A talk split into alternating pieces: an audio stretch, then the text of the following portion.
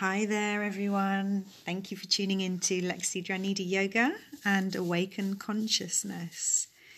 So, the topic of this podcast is loving kindness meditation and mindfulness and how they work together and um, a little bit of information and background, sort of history to the loving kindness meditation, which I have been using using in my classes lately quite a bit. It's been um, a theme which we've been working on. Um, uh, loving kindness also to do with self compassion and self love, and extending that love outwards into the whole universe. So, we're just going to give a little bit of insight into um, this meditation. So, bear with me, guys, as I'm still new to these podcasts. I may lose my my words here and there as well. So, um, loving kindness. Well, it's an English translation of the Pali word metta. Now, Pali is the language in which the Buddha's words were originally recorded, um, which was in the first century BCE. That's 400 years after he died. Now, metta also means friendliness, love, benevolence, and goodwill. And when metta is in its fullest expression, we could say that it is a universal, kind of all embracing love. Mm, and the words, the terms rather, metta, meditation, and loving kindness can be used interchangeably in this practice.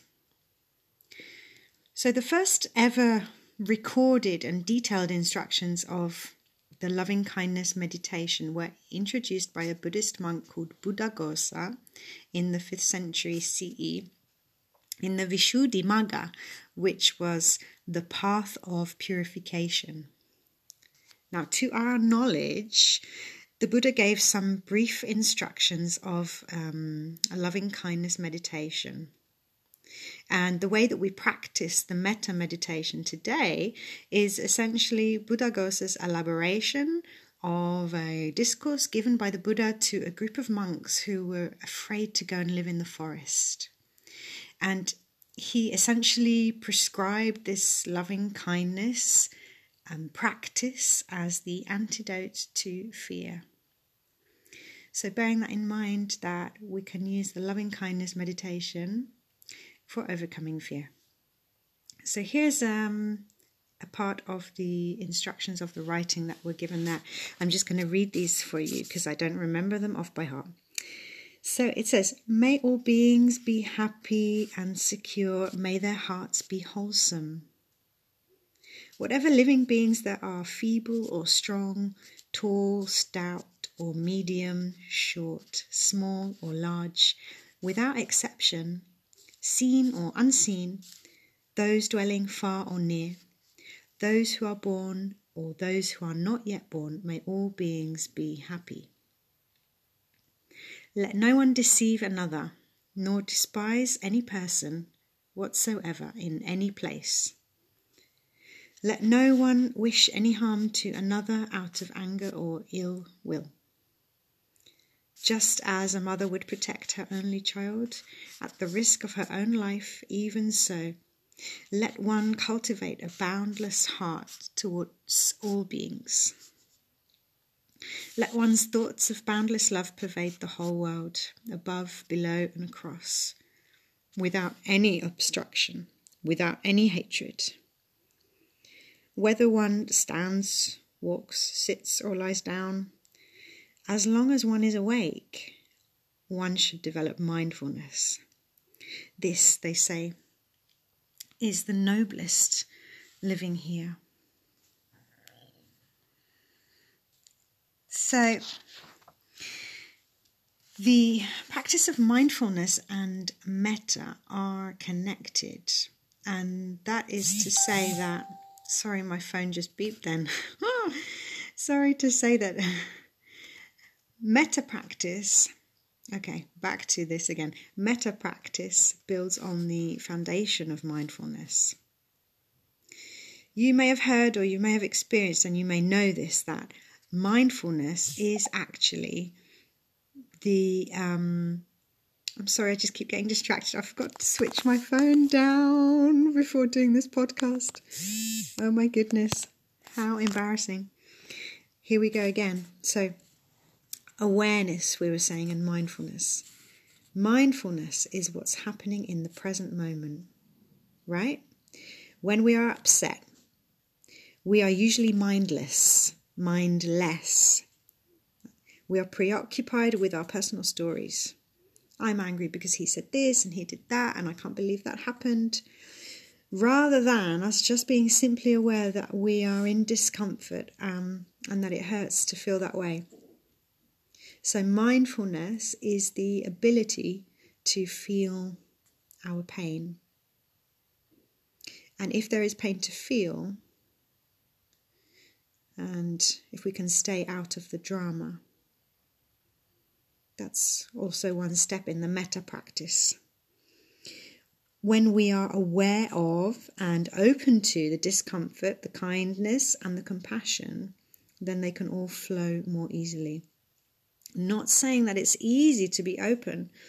This non resisting sensation and non avoiding um, feelings that we have are all tangled up in the presence of pain. And we'll all find that during extremely difficult periods in our lives, mindfulness techniques they can miss the mark. When we fall to pieces, we need to put ourselves back together again, and that's where metta is extremely powerful and useful and designed actually to do that, especially when the practice is used in every day. So, one of the main differences between the loving kindness meditation and a mindfulness meditation or practice is that loving kindness meditation uses the power of connection, whereas the mindfulness meditation primarily uses attention. Both of them are transformational in the way that we relate to what's happening in our lives. Um, but the metta, the loving kindness, focuses specifically on the person who's suffering. And that could be another person, that could be us as well. When we are suffering intensely or when someone else is suffering, we may need to hold them or ourselves to embrace them. And that other person, let's say, could be real, it, it could be a, a physical human being, could be someone we know, or it could be a part of ourselves. So we're trying to activate warmth and love within ourselves so we can talk ourselves through these difficult times. If you like, metta meditation teaches us how to be a better friend to ourselves. I'm just going to leave you with one um, Zen saying here um, before we close, and that is and that is this. Let me just find it. Kindness is the fruition of awareness, and awareness is the foundation of kindness. Think about that for a moment. So, kindness is the fruition of awareness, and awareness is the foundation of kindness. Now, a few practical things to leave you with when we're practicing loving kindness meditation, and that is that this kind of meditation, like most meditation, is a single focus meditation, which means we're using something to focus on, and that could be the breath, but in this case, it's the words. So it's the words in the loving kindness meditation that we're actually focusing on more and using as our anchor of attention. So, whenever the mind wanders from the words that we use in the loving kindness meditation, we note and we understand, we realize what took the mind away, and then return to the words.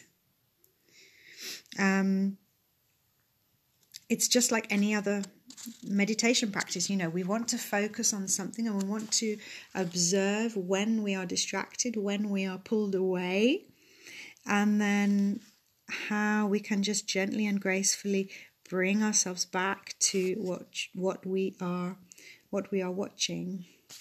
Um, some people may find when they are practicing the loving kindness meditation that um, you want to actually start the practice by focusing on the breath and the body because this can stabilize the attention that you have and it can calm the mind before you move on to the loving kindness meditation.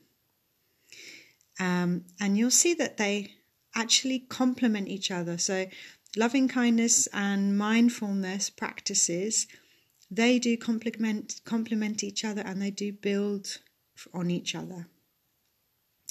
So, um, I'm going to bring in a podcast soon with a 10 minute loving kindness metta meditation, which you can all follow.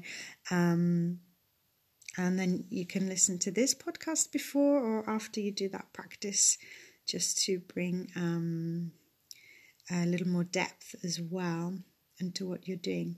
So I wish you all um, a lovely morning, afternoon, or evening, depending on what time of day it is. And thank you for listening to this podcast at Lexi Dranidi Yoga Awaken Consciousness. Take care. Namaste.